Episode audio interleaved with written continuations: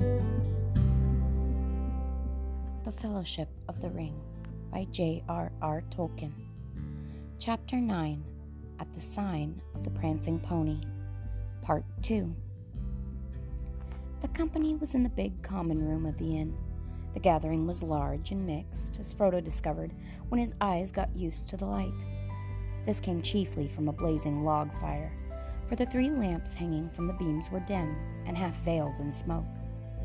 Barliman Butterbur was standing near the fire, talking to a couple of dwarves and one or two strange looking men.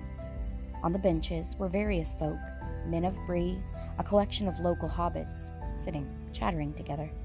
A few more dwarves and other vague figures difficult to make out away in the shadows and corners. As soon as the Shire hobbits entered, there was a chorus of welcome from the Breelanders. The strangers, especially those that had come up the greenway, stared at them curiously. The landlord introduced the newcomers to the Bree folk so quickly that, though they caught many names, they were seldom sure who the names belonged to. The men of Bree seemed all to have rather botanical and, to the Shire folk, rather odd names like Rushlight, Goatleaf, Heathertoes, Appledore, Thistlewool, and Ferny, not to mention Butterbur. Some of the hobbits had similar names. The mugworts, for instance, seemed numerous, but most of them had natural names such as Banks, Brockhouse, Longholes, Sandheaver, and Tunnelly, many of which were used in the Shire. There were several Underhills from Staddle, and as they could not imagine sharing a name without being related, they took Frodo to their hearts as a long lost cousin. The Bree hobbits were, in fact, friendly and inquisitive, and Frodo soon found that some explanation of what he was doing would have to be given. He gave out that he was interested in history and geography, at which there was much wagging of heads, although neither of these words were much used in the Bree dialect. He said he was thinking of writing a book, at which there was silent astonishment and that he and his friends wanted to collect information about hobbits living outside the Shire, especially in the eastern lands. At this, a chorus of voices broke out. If Frodo had really wanted to write a book and had had many ears, he would have learned enough for several chapters in a few minutes. And if that was not enough, he was given a whole list of names, beginning with Old Barliman here, to whom he could go for further information. But after a time, as Frodo did not show any sign of writing a book on the spot, the hobbits returned to their questions about doings in the Shire. Frodo did not prove very communicative, and he soon found himself sitting alone in a corner, listening and looking around. The men and dwarfs were mostly talking of distant events and telling news of a kind that was becoming only too familiar. There was trouble away in the south, and it seemed that the men who had come up the Greenway were on the move looking for lands where they could find some peace. The Bree folk were sympathetic, but plainly not very ready to take a large number of strangers into their little land. One of the travelers, a squint eyed, ill favored fellow, was foretelling that more and more people would be coming north in the near future. If room wasn't found for them, they'll find it for themselves. They've a right to live same as other folk, he said loudly. The local inhabitants did not look pleased at the prospect. The hobbits did not pay much attention to all of this, as it did not, at the moment, seem to concern hobbits. Big folk could hardly beg for lodgings in hobbit holes. They were more interested in Sam and Pippin, who were now feeling quite at home and were chatting gaily about events in the Shire. Pippin roused a good deal of laughter with an account of the collapse of the roof of the town hall in Michel Delving Will Whitfoot, the mayor, and the fattest hobbit in the West Farthing, had been buried in chalk and came out like a flour dumpling. But there were several questions asked that made Frodo a little uneasy. One of the Breelanders, who seemed to have been in the Shire several times, wanted to know where the Underhills lived and who they were related to. Suddenly, Frodo noticed that a strange looking, weather beaten man, sitting in the shadows near the wall, was also listening intently to the hobbit talk. He had a tall tankard in front of him, and he was smoking a long stemmed pipe curiously carved. His legs were stretched out before him, showing high boots of supple leather that fitted him well. but had seen much wear and were now caked with mud. A travel stained cloak of heavy dark green cloth was drawn close about him, and in spite of the heat of the room, he wore a hood that overshadowed his face. But the gleam of his eyes could be seen as he watched the hobbits. Who's that? Frodo asked, when he got a chance to whisper to Mr. Butterbur. I don't think you introduced him. Him, said the landlord in an answering whisper, cocking an eye without turning his head. I don't rightly know. He's one of the wandering folk, strangers we call him. He seldom talks, not but what he can tell a rare tale when he has the mind. He disappears for a month or a year and then he pops up again. He was in and out pretty often last spring, but I haven't seen him about lately. What his right name is, I've never heard, but he's known round here as Strider. Goes about at a great pace on his long shanks, though he don't tell nobody what he has to hurry. But there's no accounting for east or west, as we say in Bree, meaning the rangers and the shire folk, begging your pardon. Funny you should ask about him. But at that moment, Mr. Butterbur was called away by a demand for more ale, and his last remark remained unexplained. Frodo found that Strider was now looking at him as if he had heard or guessed all that had been said. Presently, with a wave of his hand and a nod, he invited Frodo to come over and sit by him. As Frodo drew near, he threw back his hood, showing a shaggy head of dark hair flecked with gray, and in a pale, stern face a pair of keen gray eyes. I am called Strider, he said in a low voice. I'm very pleased to meet you, Master. Underhill, if old Butterbur got your name right. He did, said Frodo stiffly. He felt far from comfortable under the stare of those keen eyes. Well, Master Underhill, said Strider, if I were you, I should stop your young friends from talking too much. Drink, fire, and chance meeting are pleasant enough, but, well, this isn't the Shire. There are queer folk about, though I say it as shouldn't, you may think, he added with a wry smile, seeing Frodo's glance. And there have been even stranger travellers through Bree lately, he went on, watching Frodo's face. Frodo returned his gaze, but said nothing, and Strider made no further sign. His attention seemed suddenly to be fixed on Pippin. To his alarm, Frodo became aware that the ridiculous young Took, encouraged by his success with the fat Mayor of Michel Delving, was now actually giving a comic account of Bilbo's farewell party. He was already giving an imitation of the speech and was drawing nearer to the astonishing disappearance. Frodo was annoyed. It was a harmless enough tale for most of the local hobbits, no doubt. Just a funny story about those funny people away beyond the river. But some, old Butterbur for instance, knew a thing or two and had probably heard rumors long ago about Bilbo's vanishing it would bring the name of Baggins to their minds, especially if there had been inquiries in Bree after that name. Frodo fidgeted, wondering what to do. Pippin was evidently much enjoying the attention he was getting, and had become quite forgetful of their danger. Frodo had a sudden fear that in his present mood he might even mention the ring, and that might well be disastrous. You had better do something quick, whispered Strider in his ear. Frodo jumped up and stood on a table and began to talk. The attention of Pippin's audience was disturbed. Some of the hobbits looked at Frodo and laughed and clapped, thinking that Mr. Underhill had taken as much ale as was good for him. Frodo suddenly felt very foolish and found himself, as was his habit when making a speech, fingering the things in his pocket. He felt the ring on its chain quite unaccountably, the desire came over him to slip it on and vanish out of the silly situation. It seemed to him somehow as if the suggestion came to him from outside, from someone or something in the room. He resisted the temptation firmly and clasped the ring in his hand as if to keep a hold on it and prevent it from escaping or doing any mischief. At any rate, gave him no inspiration. He spoke a few suitable words, as they would have said in the Shire. We are all very much gratified by the kindness of your reception, and I venture to hope that my brief visit will help to renew the old ties of friendship between the Shire and Bree. And then he hesitated and coughed.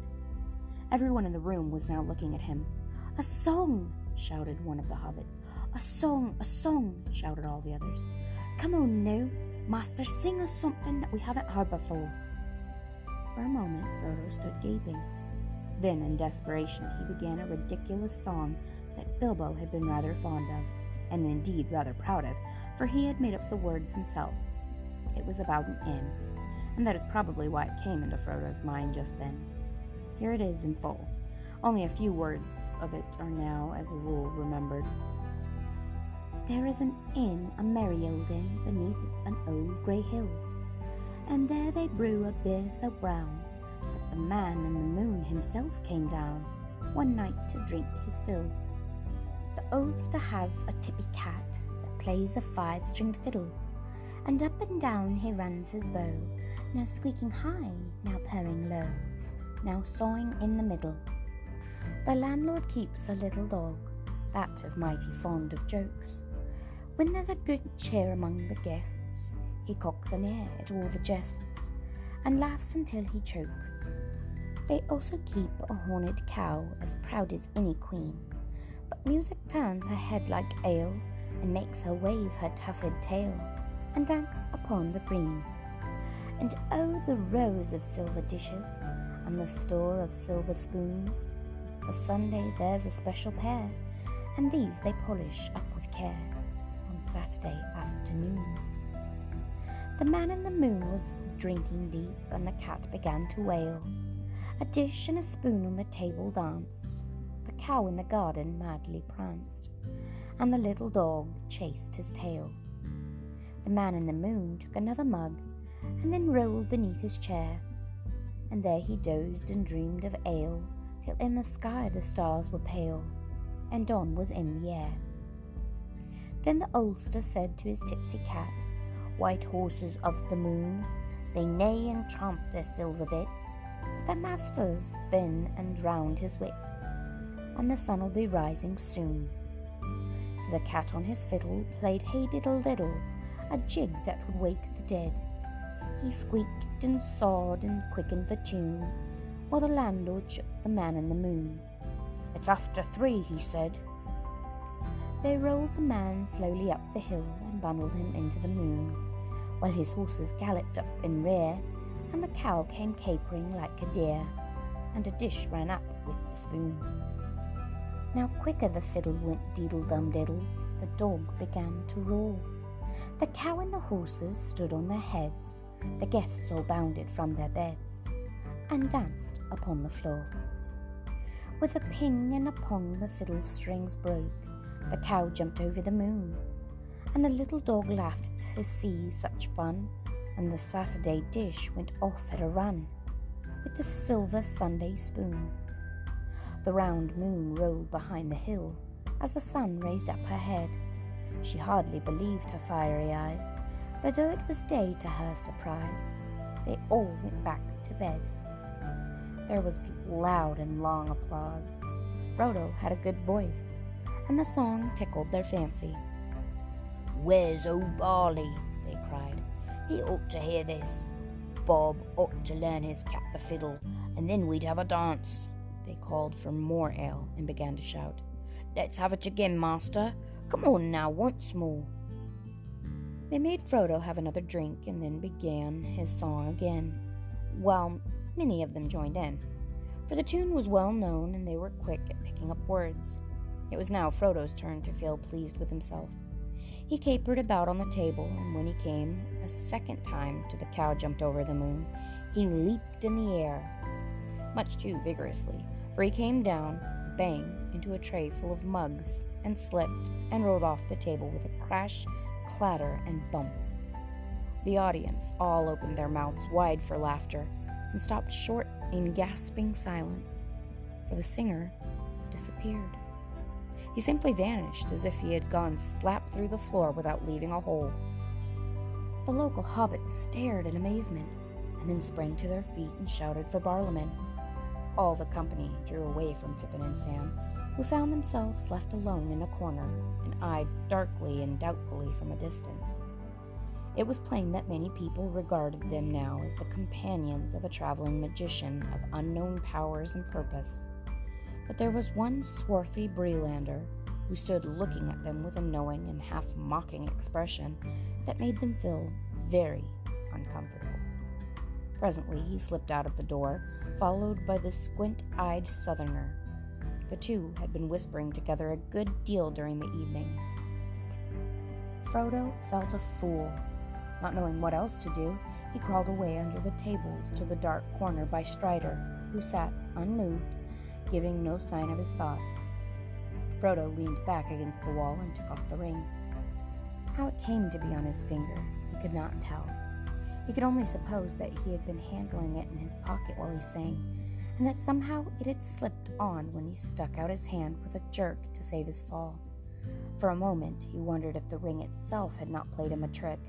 Perhaps it had tried to reveal itself in response to some wish or command that was felt in the room.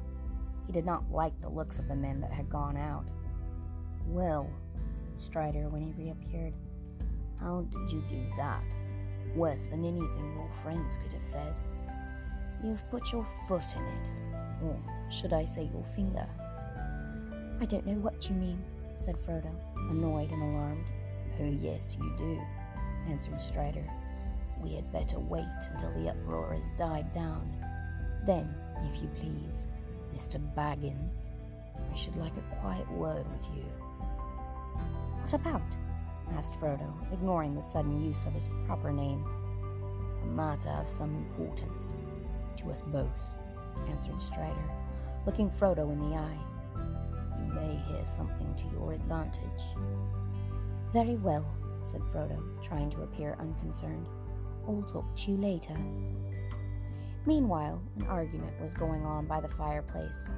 Mr. Butterbur had come trotting in and he was now trying to listen to several conflicting accounts of the event at the same time.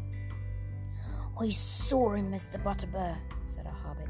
Or leastways, I didn't see him, if you take my meaning. He just vanished into thin air, in a manner of speaking. You don't say, Mr. Mugwort, said the landlord, looking puzzled. Yes, I do, replied Mugwort. And I mean what I say, what's more. There's some mistake somewhere, said Butterbur, shaking his head. There was too much of that Mr. Underhill to go vanishing into thin air, or into thick air, as is more likely in this room. Well, where is he now? cried several voices. How should I know? He's welcome to go where he will, so long as he pays in the morning. There's Mr. Took now. He's not vanished. Well, I saw what I saw. And I saw what I didn't, said Mugwort obstinately. And I say there's some mistake, repeated Butterbur, picking up the tray and gathering up the broken crockery. Of course there's a mistake, said Frodo. I haven't vanished. Here I am. I've just been having a few words with Strider in the corner. He came forward into the firelight but some of the company backed away, even more perturbed than before. They were not in the least satisfied by his explanation that he had crawled away quickly under the table after he had fallen. Most of the hobbits and the men of Bree went off then and there in a huff, having no fancy for further entertainment that evening. One or two gave Frodo a black look and departed, muttering among themselves. The dwarfs and the two or three strange men that still remained got up and said good night to the landlord, but not to Frodo and his friends. Before long, no one was left but Strider, who sat on, unnoticed, by the wall. Mr. Butterbur did not seem much put out. He reckoned, very probably, that his house would be full again on many future nights until the present mystery had been thoroughly discussed. Now, what have you been doing, Mr. Underhill? he asked frightening my customers and breaking up my crocks with your acrobatics. I am very sorry to have caused any trouble, said Frodo. It was quite unintentional, I assure you. Most unfortunate accident. All right, Mr. Underhill. But if you're going to do any more tumbling, conjuring, or whatever it was, you'd best warn folks beforehand, and warn me. We're a bit suspicious around here of anything out of the way uncanny, if you understand me. We don't take to it at all of a sudden. I shan't be doing anything of the sort again, Mr. Butterbur, I promise you. And now, I think I'll be getting to bed. We shall be making an early start. Will you see that our ponies are ready by eight o'clock? Very good. But before you go, I should like a word with you in private, Mr. Underhill. Something has just come back to my mind that I ought to tell you. I hope that you'll not take it amiss. When I've seen to a thing or two, I'll come along to your room if you're willing. Certainly, said Frodo, but his heart sank. He wondered how many private talks he would have before he got to bed, and what they would reveal. Were these people all in league against him? He began to suspect even old Butterbur's fat face of concealing dark designs.